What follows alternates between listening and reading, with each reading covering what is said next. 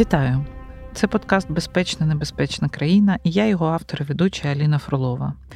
Як ви знаєте, ми говоримо про безпеку, безпеку країни, кожного з нас, особисту безпеку, про нинішню війну, про те, куди ми рухаємось, про те, що буде у світі після завершення цієї війни, як виглядатиме перемога України та багато інших речей, які впливають на наше повсякденне життя. Цей подкаст створено спільно Центром оборонних стратегій Українською правдою та Медіа Центром Україна. Ви можете знайти нас на ресурсах Української правди, а також на всіх найбільших подкаст-платформах. Отже, сьогодні у нас в гостях екс-командувач сил НАТО в Європі, старший радник НАТО з питань логістики і один з найбільших прихильників України у цій війні. Це генерал-лейтенант у відставці Бен Ходжес. Бен, ласкаво просимо. Дякую за таку честь.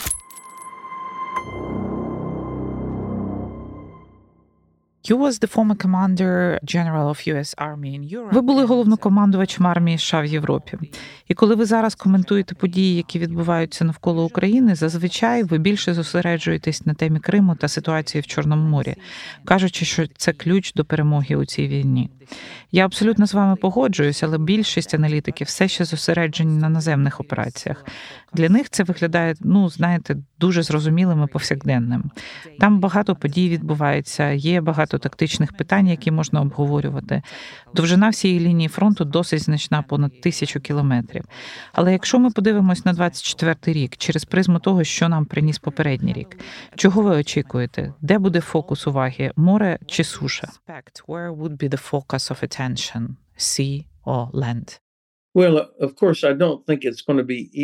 Ну, звичайно, я не думаю, що це буде вибір між тим чи іншим. Україна продовжуватиме робити кроки, щоб зробити утримування Криму неприйнятним для російського флоту, для російських військово-повітряних сил, щоб виключити можливість використання Криму як місця, звідки можна запускати безпілотники та ракети. Тому я думаю, що на це постійно тиснутиме українська сторона, використовуючи чи ракети, чи безпілотники, чи спецпідрозділи, чи то партизанів. Це буде продовжуватися. Щодо сухопутної компоненти, Україна продовжуватиме шукати шляхи знищення російської логістики та російських штабів, тому що саме так ви нейтралізуєте єдину перевагу росіян, яка полягає в їхній масі, великій кількості людей. Якщо ви знищуєте штаби, знищуєте логістику, то ця маса стає набагато менш ефективною. Але звичайно, Україна повинна зробити деякі речі всередині країни в рамках покращення своїх сухопутних спроможностей. Я думаю, що Україна буде працювати зараз. Українська армія наполегливо працює над тим, щоб бути здатною протистояти російським засобам РЕБ які завжди були потужними. Я думаю, що українці продовжуватимуть шукати способи знищення російської техніки протидії російським безпілотникам. Крім того, зараз докладаються зусилля для покращення системи комплектування особовим складом. В Україні є багато жінок і чоловіків, які можуть служити в збройних силах. Але я думаю, що система рекрутингу це те, що зараз потребує уваги, і звичайно, це також політичне питання, а не просто бюрократична проблема.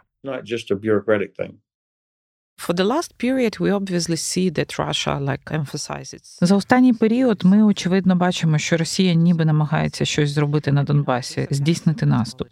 Ця операція, називаємо її наступальною, почалася більше чотирьох місяців тому. Вони не досягли там якихось суттєвих успіхів, але все ж таки, з того, що я бачу в дискусіях журналістів і експертів, я говорю не про українських, а про західних. Вони кажуть про якийсь успішний підхід росіян. У той же час Україна також мала 4-5 місяців контрнаступу, який теж не досяг якихось суттєвих цілей влітку і восени минулого року, але його оголосили повністю проваленим. Чому так сталося? Можливо, у вас є відповідь, чому ціннісно оцінки так різняться? The evaluations are so different. Well, I personally had Ну, маю визнати, особисто я помилявся. Я переоцінив можливості сухопутних військ України, але ця помилка була спричинена не Україною, а Сполученими Штатами і Німеччиною, які не надали спроможностей, які, як я думав, ми надамо. Наприклад, високоточну зброю великої дальності, відповідне обладнання для розмінування. Ми досі не поставили винищувачі F-16.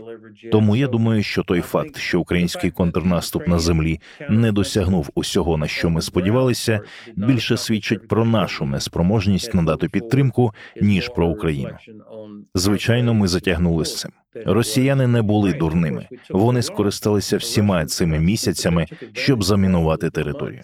Ви знаєте, ми б ніколи не відправили американського солдата атакувати таку оборону, не досягнувши абсолютної переваги в повітрі. Тому те, що ми підштовхнули Україну до дій без цього, є нашою помилкою. Звичайно, те, що відбувалося на землі, було лише частиною контрнаступу. Контрнаступ також включає в себе те, що українські збройні сили робили проти Чорноморського флоту. Наприклад, я думаю, що не випадково відбуваються постійні атаки на інфраструктуру по всій Росії. Це також частина зусиль. З іншого боку, ви маєте рацію. Чому люди не говорять про невдалий контрнаступ Росії? Це, мабуть, тому що самі росіяни називають це великим наступом, великою мобілізацією або чимось подібним, та воно таким не виглядає. Я маю на увазі, що вони втрачають тисячі людей щодня, гинуть в цих безглуздих атаках. Я вважаю, що Україна продовжуватиме знекровлювати російські війська, а росіяни нічого не виграють. Я думаю, що ми будемо в цій ситуації іще деякий час. Я не вірю, що росіяни здатні розгромити Україну. Немає ніякої великої сили, що чекає за обрієм, щоб прийти підготовлена і модернізована. Її не існує. Я думаю, що єдина надія Росії продовжувати те, що вони роблять, щоб створити враження, що вони можуть робити це вічно, тому що вони бачать, як країни Заходу, принаймні Сполучені Штати і Німеччина, не повністю віддані тому, щоб допомогти Україні насправді перемогти. fully committed to helping Ukraine actually win. Coming back to what you said about the Black Sea, if we look at the situation right now, повертаючись до того, що ви сказали про Чорне море. Якщо ми подивимось на ситуацію зараз, то багато експертів назвали її патовою, особливо після статті залужного в економісті. Але зараз, скажімо так, думки почали змінюватись. Експерти почали звертати увагу на чорноморські операції, які провадить Україна. І я абсолютно згодна з вами, що вони надзвичайно успішні. В останні дні є успіхи, які ми маємо в війні в повітрі. Це не те, щоб нівелювання повітряної переваги, але, скажімо так, встановлення балансу. Ще не переваги, але все ж таки балансу. І я думаю, що це теж є суттєвим фактором для наступного періоду. У той же час, виходячи з усього, що говорить Путін, він відчуває себе ну досить впевнено у своїй позиції на наступний рік. Отже, ми маємо певне зменшення переваги росіян на морі та в повітрі. При цьому вони мають значно більше живої сили. Плюс я вважаю, що Путін сподівається на політичне рішення після виборів у Штатах. Тож, маючи все це на столі і розуміючи, що патова ситуація не є варіантом для України, якщо ми хочемо виграти цю війну. Як ви бачите розвиток подій у наступному році? Яким він може бути? How you see the developments? What you see for the next year? What it could be? Ви підкреслили кілька важливих речей. Так, українська сторона досягла значних успіхів на Чорному морі у дуже нетрадиційний спосіб. Я маю на увазі, що Україна змінила характер своєї морської війни, принаймні в такому регіоні, як Чорне море і наш союзник Туреччина продовжує перешкоджати Росії вводити більше кораблів через протоки, що є дуже важливою частиною цього процесу. А потім разом з Туреччиною Румунія і Болгарія збираються працювати разом, щоб продовжити очищення відмін західної частини Чорного моря. Це все позитивні зрушення, і звичайно, командувач Чорноморського флоту змушений передислокувати деякі зі своїх кораблів далі на схід до новоросійська. Оскільки вони дуже вразливі в Севастополі. Це позитивний розвиток подій, і я думаю, що ми повинні продовжувати надавати Україні все необхідне, щоб унеможливити перебування Чорноморського флоту у Криму. В повітрі Україна знов доводить, що вона має найбільш технічно інноваційні збройні сили, які я коли-небудь бачив. Я маю на увазі, що вони не лише ефективно використовують те, що мають. Як ми дізналися за останні кілька днів, після того як збили літак А 50 їхня тактика також має велике значення. Збитий літак такого типу свідчить про те, що росіяни не змогли досягти переваги в повітрі. На даний момент російські військово-космічні сили не змогли знищити жодного потягу чи конвою, який доставляв би обладнання і боєприпаси із Польщі. Для мене неймовірно, що маючи всі переваги, вони провалили два першочергових завдання отримання переваги в повітрі і вихід на комунікації противника. Звісно, пройде багато часу, перш ніж Україна зможе досягти домінування в повітрі, але принаймні вона може перешкодити російським ВКС здійснювати удари по українських сухопутних військах, а також завадити їм запускати ракети по цивільних об'єктах в українських містах. Я не думаю, що президент Путін настільки впевнений. Він безумовно хоче і повинен створювати атмосферу впевненості. Попереду у нього фальшиві вибори 17 березня.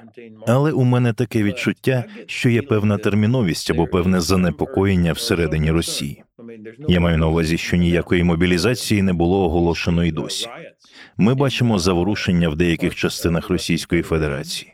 Інфраструктура руйнується в багатьох різних місцях. Я думаю, що втрати, які вони несуть, не можуть тривати вічно. Тож, якби ми на заході могли зробити все можливе, щоб Україна перемогла, а також якби ми могли посилити існуючі санкції, ізолювати Росію від отримання допомоги від Ірану, Північної Кореї чи Китаю, то все це було б закінчено. Тому я не розумію, чому у когось є наратив про те, що Росія якимось чином перемагає, або що це неминуче, що вона переможе. Я б сказав, що все якраз навпаки. But at the same time, probably the last month is first in the... Але в той же час за останній місяць ми напевно вперше в новітній історії почули заяви кількох європейських політиків, які сказали, що потрібно бути готовими до війни. Це було сказано міністром оборони Німеччини, міністром оборони Швеції. Тобто вони серйозно говорять про те, що Європа повинна бути готова до прямого зіткнення з Росією. Нещодавно газета Більд опублікувала сценарій навчань німецьких військ з операцією з зіткненням з російськими військами. Наскільки реалістично, що Росія має або виділить певні ресурси для прямої операції проти Європи в наступному році?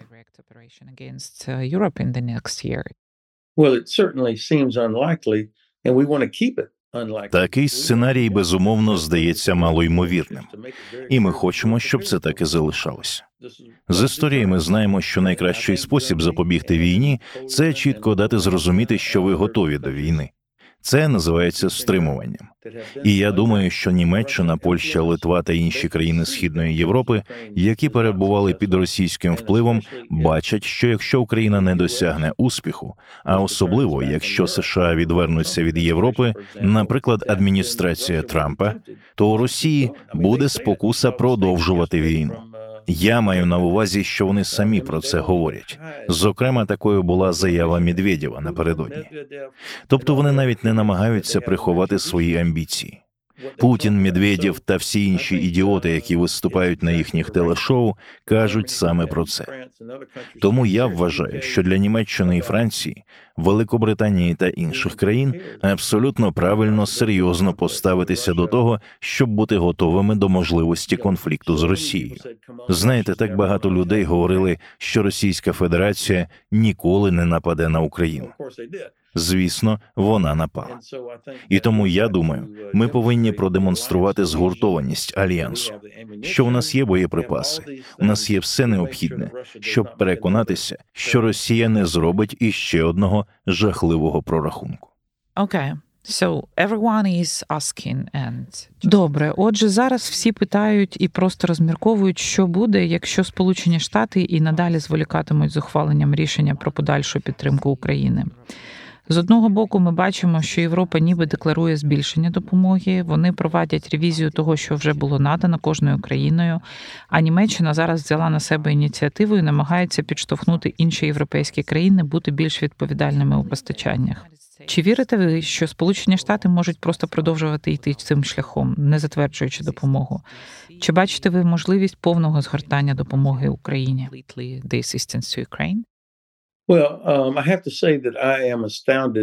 Мушу сказати, що я вражений і засмучений тим, що республіканська партія, партія Рейгана, яка завжди стояла так рішуче проти Росії, зараз повністю відмовилася від цієї спадщини, поступившись Трампу і купці людей, які не розуміють, наскільки європейська безпека і процвітання є важливими для американської безпеки та процвітання і що перемога України, перемога над Росією це в наших інтересах. Отже, внутрішня політика, на жаль, взяла гору в цьому питанні і тепер стримує допомогу Україні з боку Сполучених Штатів.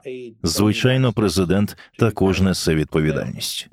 Він не може просто говорити про те, що ми будемо з вами стільки, скільки буде потрібно. Тепер президент і його команда повинні пояснити американським виборцям, чому нам вигідно, щоб Україна була успішною, і це не якась благодійна справа, а наша перевага. Нам допоможе успіх України і зашкодить, якщо Україна не буде успішною. Тож президент повинен краще працювати над цим, і тоді ми можемо це зробити. Але я не наївний. Зараз рік виборів, і звичайно, ці фактори матимуть вплив. Я думаю, що наші європейські та канадські друзі бачать загрозу провалу США. Але це не означає, що загроза з боку Росії зникне, якщо ситуація погіршиться. Тому країни Європи та Канада нарешті серйозніше ставляться до допомоги Україні, серйозніше ставляться до власної оборони. Бо якщо США зазнають невдачі, їм доведеться самим займатися цими викликами. Yeah, but uh, we see again, we see the quite different... Так, але ми бачимо знову ж таки зовсім різні виміри того, що відбувається. З одного боку, наприклад, США підписують угоду з Фінляндією, начебто не даючи певні гарантії безпеки. З іншого боку, ми бачимо, скажімо так, цей рух до самоізоляції Сполучених Штатів, і особливо часто про це заявляє Трамп. Минулого разу, коли він прийшов до влади, всі були здивовані, тому що фактично саме він перший надав зброю Україні. Чи бачите ви тут якусь можливість маневру для України, якщо наступним президентом буде Трамп? Чи бачите ви вікно можливостей, де ми можемо переконати його, що допомагаючи Україні, він може опинитись на вірному боці, на боці переможця, а не переможеного у цій війні?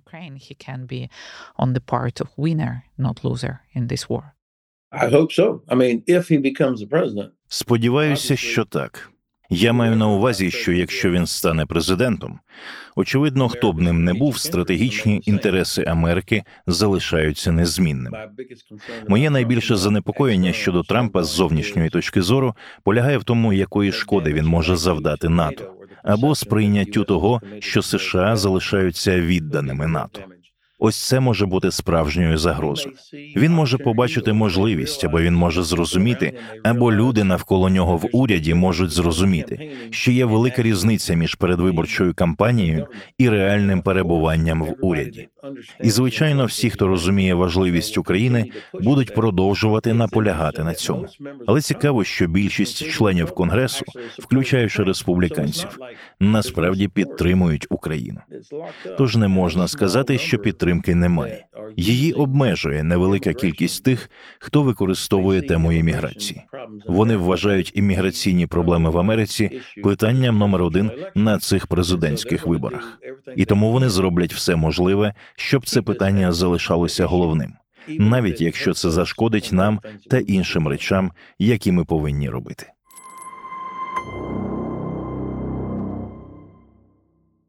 Okay, let's come back to your military experience. Гаразд, давайте повернемося до вашого військового досвіду. Зараз ми бачимо численні конфлікти, які розгортаються. Війна в Ізраїлі вже вплинула на Червоне море. Ми бачили реакцію Сполучених Штатів та Великої Британії на це. Ми можемо спостерігати ескалацію між північною і південною Кореєю. Всі трохи нервують через Китай і Тайвань. Отже, дивлячись на всі ці сценарії, чи має західний світ достатньо можливостей, щоб впоратися з ними? Чи в якийсь момент їм доведеться переорієнтуватися і проігнорувати деякі з цих гарячих точок? Okay, so uh, you've done a good job there of laying out what these different Ви добре попрацювали, окресливши всі ці різні проблеми. Я думаю, зараз час поглянути на всі ці конфлікти або потенційні конфлікти як на частини стратегічного цілого, адже вони пов'язані між собою. Іран найнадійніший союзник Російської Федерації. Іран надає безпілотники і робить інші речі, щоб допомогти Росії. Росія у відповідь я впевнений надає Ірану ядерні технології. Тож ці двоє працюють разом.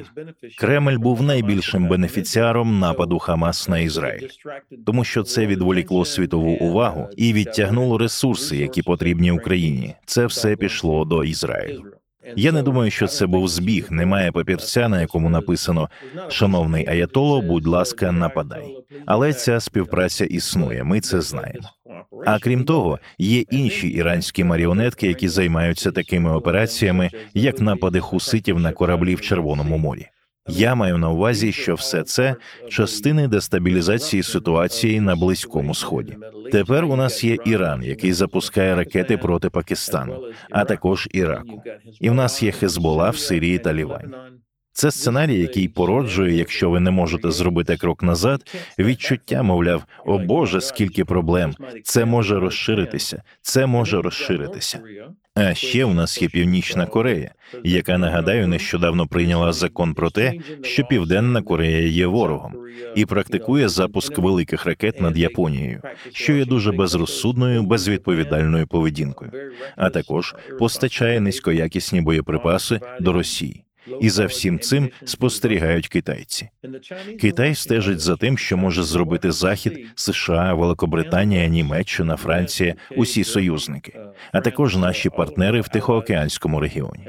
Чи маємо ми спільну політичну волю, потенціал оборонної промисловості та військовий потенціал, щоб допомогти Україні перемогти Росію? Допомогти Ізраїлю знищити Хамас, стримати Іран від розширення конфлікту і все ще бути в змозі утримати Китай від жахливого прорахунку. Звичайно, у нас є потенціал для всього цього, і сукупна економіка наших країн затьмарює іншу сторону. Але чи є у нас політична воля зробити все це? Це поки що не очевидно. Political will політична воля важлива, але виробничі потужності також важливі. Як ви оцінюєте виробничі можливості західних країн? Чи готові вони до підтримки всіх цих численних конфліктів? Ну, якщо немає політичної волі, то немає і зростання оборонної промисловості. Я маю на увазі, що оборонна промисловість це не автомобільна промисловість, не виробництво кухонних приладів, не виробництво одягу. У кожній з цих галузей люди щось виробляють і сподіваються, що ви це купите в оборонній промисловості. Ви можете робити щось тільки у відповідь на замовлення і гроші від уряду. Отже, політична воля уряду виражається у формі: ось вам мільярд доларів. Нам потрібно 500 тисяч артилерійських боєприпасів. Наприклад, отже, якщо ми хочемо розвивати нашу оборонну та промислову спроможність, то уряди США, Великої Британії та Німеччини мають виділити на це гроші. Звичайно, ці індустрії не є благодійними організаціями. У них працюють тисячі працівників. Вони мають дуже складні ланцюги постачання. Тож ми можемо говорити, що хочемо більше, але якщо уряди не мають політичної волі вкладати в це гроші, тоді знаєте, можна називати різні компанії, що виробляють зброю, але вони не можуть це робити і сподіватися, що хтось це купить як-небудь потім. And uh, from another point of view, we have now the tactics of Russia. З іншого боку, ми бачимо тактику Росії, яка дуже змінилася з uh, минулої зими. Тоді вони атакували переважно інфраструктуру цивільну, енергетику і все інше. Але що вони роблять зараз? Вони цілеспрямовано атакують промисловість та заводи ВПК України. І так ми страждаємо. Так, ми не розголошуємо результати цих атак, але деякі збитки є, і вони суттєві. У цій ситуації ми не маємо, скажімо так, якихось гарантій від західних країн щодо того, що вони готові виробляти необхідне. А Україна має складнощі у створенні виробництва на нашій території. Яким може бути вихід? What could be an option? You know, I live here in Frankfurt, Germany, and uh, Знаєте, я живу у Франкфурті на Майні, і ми знаємо, що під час Другої світової війни, після двох років безперервних бомбардувань американцями та британцями німецької промисловості, виробництво літаків у Німеччині в 1944 році фактично збільшилося. Отже, незважаючи на безперервні бомбардування, промисловість Німеччини змогла збільшити виробництво. Очевидно, що це нелегко, але також не виключено, що Україна зможе збільшити виробництво того, що їй потрібно, адже як уряд, так і українська промисловість, а також західні компанії, які приходять в Україну, щоб допомогти розбудовувати її потенціал, стають більш ефективними, уникаючи виявлення чи знищення виробництва. Так воно і буде, але очевидно, це вимагає іншого способу ведення справ. Ви не можете просто мати великий гігантський завод, який виробляє виробляє танки, і очікувати, що росіяни не вдарять по ньому. Звісно ж, це станеться. Але я вірю, що українська промисловість, уряд і збройні сили стають дедалі ефективнішими в тому, як виробляти те, що потрібно, і бути здатними уникати руйнувань від російських ракет. Зараз я скажу це як людина ззовні, яка не має повного уявлення про те, що відбувається всередині України. Але я не надто переконаний, що Україна повністю перейшла на військові рейки. Я маю на увазі, що це дуже складне політичне рішення в демократичній країні. Ми говорили про ситуацію з кадрами раніше. Чи відбулася трансформація промисловості, щоб зосередитися на тому, що потрібно для перемоги у війні? Чи є це основним напрямком діяльності української промисловості, поряд з іншими важливими речами, такими як виробництво продуктів харчування, енергії і так далі? Я не знаю. Я впевнений, що уряд уважно вивчає це питання. I don't know. That's something that the, the government, I'm sure, is taking a look at. Uh, okay, let's speak a little bit about lessons learned. And... Гаразд, давайте трохи поговоримо про зроблені висновки, і не тільки для України, а й для західних країн.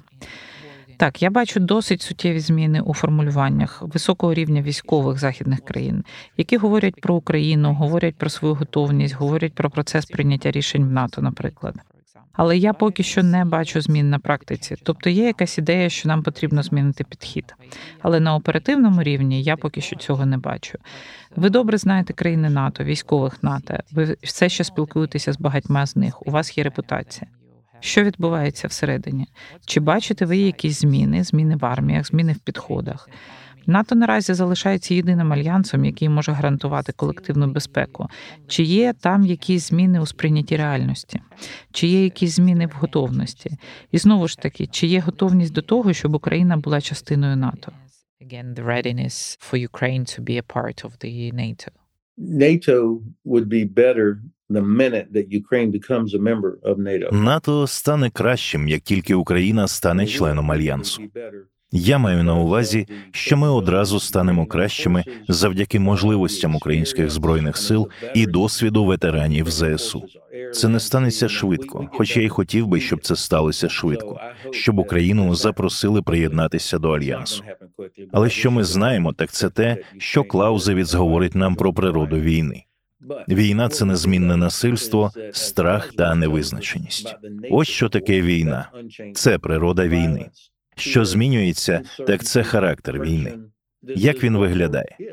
Ми бачимо, що характер війни змінюється, зокрема через використання безпілотників. Я маю на увазі, що дрони були у нас роками, але ніколи в такій кількості, а також асортименті та якості. Я маю на увазі, що це змінює ситуацію. Я знаю, що генерал Залужний згадував про це у своїй статті в The Economist, що ми повинні знайти спосіб протистояти цьому, і, врешті-решт, ми це зробимо. І колись це буде вирівняно. Так завжди буває на війні, коли впроваджується нова технологія. На це потрібен певний час. Високоточна зброя великої дальності зараз дійсно набагато більш поширена і потрібна ніж раніше. Оскільки ви можете бачити все, ви повинні мати можливість завдати удару по цілі. А це означає, що росіяни швидко зрозуміли, що їм потрібно перенести штаби і логістику подалі після того, як з'явився Хаймарс, і так далі. Спосіб нейтралізувати перевагу Росії в чисельності це знищити штаби і артилерію, а це означає логістику і отримання високоточної зброї великої дальності. Тому безумовно у збройних силах Сполучених Штатів та інших країн ми спостерігаємо значне збільшення використання високоточної зброї великої дальності. Я не хочу сказати, що ми дізналися про це щойно, бо ми це і так знали. Але нам нагадали про неймовірну кількість необхідних боєприпасів. Я маю на увазі, що за 20 років в Іраку і Афганістані ми не стріляли з артилерії стільки, скільки зараз стріляють менш ніж за місяць у війні між Україною і Росією. Ми вже говорили про наше виробництво, потужності і необхідність їх відновити. Це важлива річ, про яку нам нагадали, і яку необхідно зробити. Інша річ, про яку нам нагадали, це те, що навіть з усіма цими технологіями вам все одно потрібні якісні, добре підготовлені, віддані справі жінки і чоловіки в збройних силах, щоб робити те, що потрібно робити. Я дивлюся на відео, як ви і всі інші. Дивимося на кадри, де знищують російські танки, і люди кажуть: о, це кінець танків. Ні, насправді це кінець тупих танків. Це кінець будь-якого танка, який стоїть на відкритій місцевості, незахищений, не замаскований належним чином. Тобто немає хороших сержантів, які пояснюють і змушують своїх бійців робити правильні речі. Це точно їхній кінець. Тому ми продовжуємо інвестувати в підготовку жінок і чоловіків, щоб вони були хорошими сержантами, хорошими офіцерами, щоб їхні солдати робили правильні речі, щоб досягти успіху і вижити і нам нагадують про те, наскільки це важливо. Yes, I think that openness you just like mentioned about the video. Так, я думаю, що ця відкритість, про яку ви щойно згадали у відео та всіх кадрах з передової, є чимось неймовірним, і вона дуже змінила характер війни. Буквально сьогодні вранці я бачила відео, як український FPV-дрон веде бій з російським FPV-дроном. Це було схоже на відеоігри. Як це впливає на нові розробки в галузі озброєнь? Ви не можете прийняти жодного рішення, не будучи поміченим вашим супротивником. Ви не можете зробити жодного руху без відома ворога. Я думаю, що танки важливі, артилерія важлива, ракети далекого радіусу дії очевидно важливі, але має відбутися якась принципова зміна ситуації з військової точки зору. Well, I think um, everybody's я думаю, що всі представники промисловості та військові спостерігають за конфліктом в Україні, намагаючись з'ясувати, що саме працює і чому. Як ми можемо прискорити розвиток? Наприклад, вчора я слухав презентацію про електричні літаки, про те, як отримати достатню потужність акумулятора, щоб забезпечити достатню енергію для того, щоб літак міг перевозити велике корисне навантаження, наприклад, людей або боєприпаси. Такі розробки ведуться, але те, що актуальне сьогодні, було актуальним і ще тоді, коли я був лейтенантом на початку 80-х років. Дуже давно я служив у збройних силах. Сполучених Штатів тут, у західній Німеччині, а радянський союз був нашим опонентом у холодній війні. Звичайно, у радянської армії було набагато більше артилерії, танків і солдатів. Вона була набагато більшою ніж сили НАТО. І тому ми знали, що на сучасному полі бою мантрою є те, що можна побачити, можна вразити, а те, що можна вразити, можна вбити. Я маю на увазі, що це проста констатація очевидного. Але коли ви думаєте про це так, то розумієте, що якщо вас можуть побачити, то вас можуть підстрелити. А якщо вас можуть влучити, то вас вб'ють. Тому ми тренуємось, щоб забезпечити для наших танків, машин і бійців розуміння того, як замаскуватись, як залишатись під землею, а потім мати можливість вийти, вдарити з іншого боку, а потім повернутись назад. Це вимагає багато тренувань. Це також сприяло розвитку таких систем, як танк Абрамс, бойова машина Бредлі, гелікоптер Апачі, технології, які дозволяли їм не бути поміченими, а також вижити під час удару. Це дещо спрощено, але актуально і сьогодні. Я думаю, що танк не повинен важити 75 тонн. Тому я думаю, що ми побачимо розробки, які забезпечать захист, але з іншими матеріалами, можливо, з робототехнікою, без людей в башті, з компонентами, які можуть зменшити вагу для сучасної війни. Я думаю, що ми побачимо набагато більше робототехніки без людей всередині. For modern warfare, I think we're going to see a lot more robotics with no people inside. Це цікаво. І до речі, Бредлі має дуже хороші результати і дуже хороші відгуки від українських збройних сил, які зараз беруть участь в операціях на Донбасі.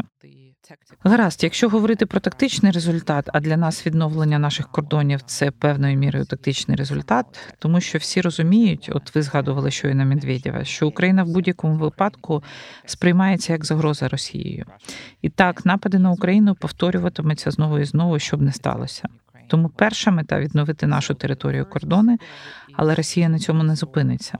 То що ви рекомендуєте зробити зараз, щоб бути більш ефективним на цьому першому етапі? І що ми повинні зробити в довгостроковій перспективі, щоб бути ефективним в протистоянні з Росією протягом наступних 50 років?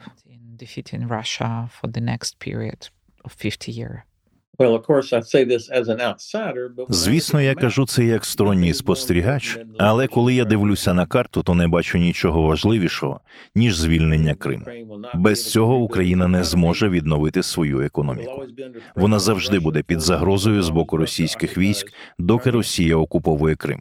Вона не має права утримувати півострів.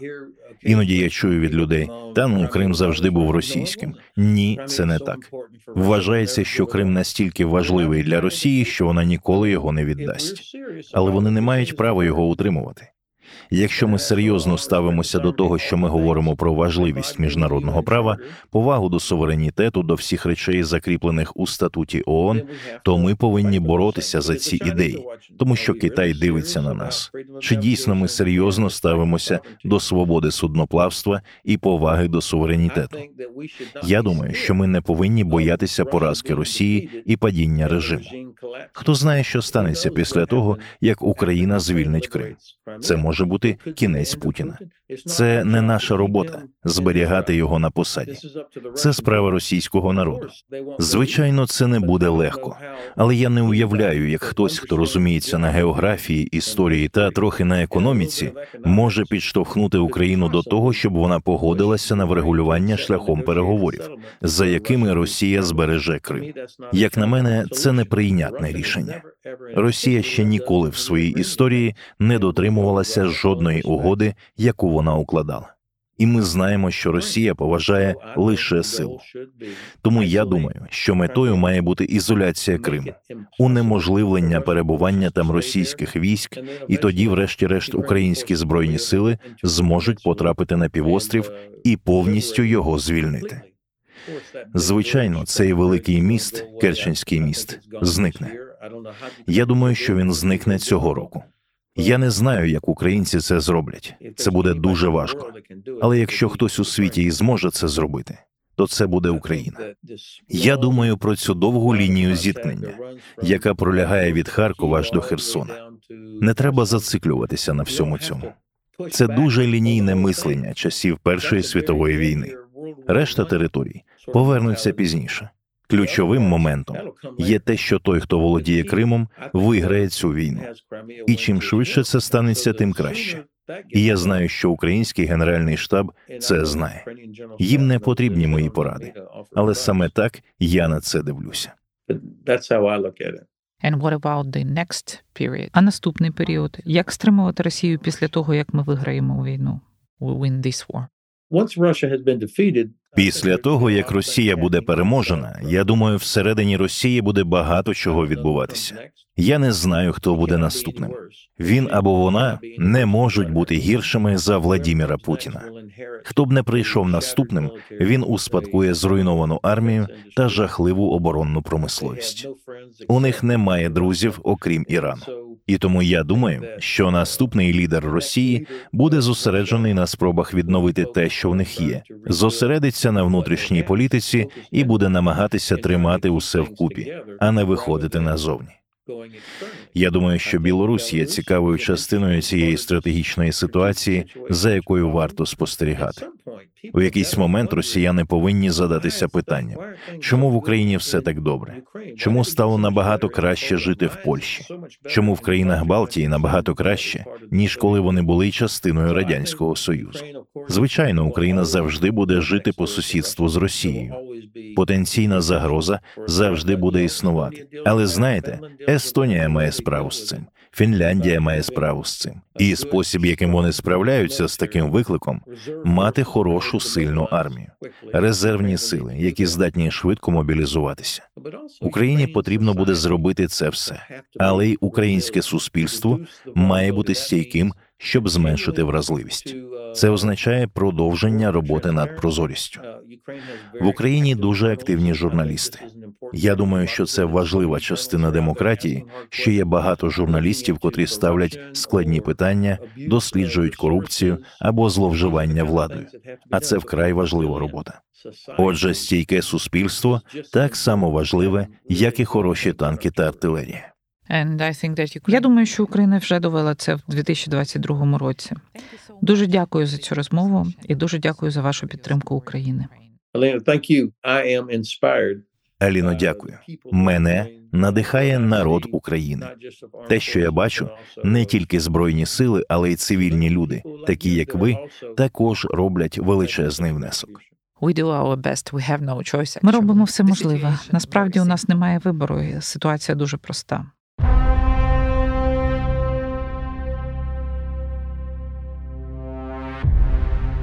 Тож хочу нагадати всім нашим слухачам, що це подкаст Безпечна небезпечна країна, і я його автор і ведуча Аліна Фролова.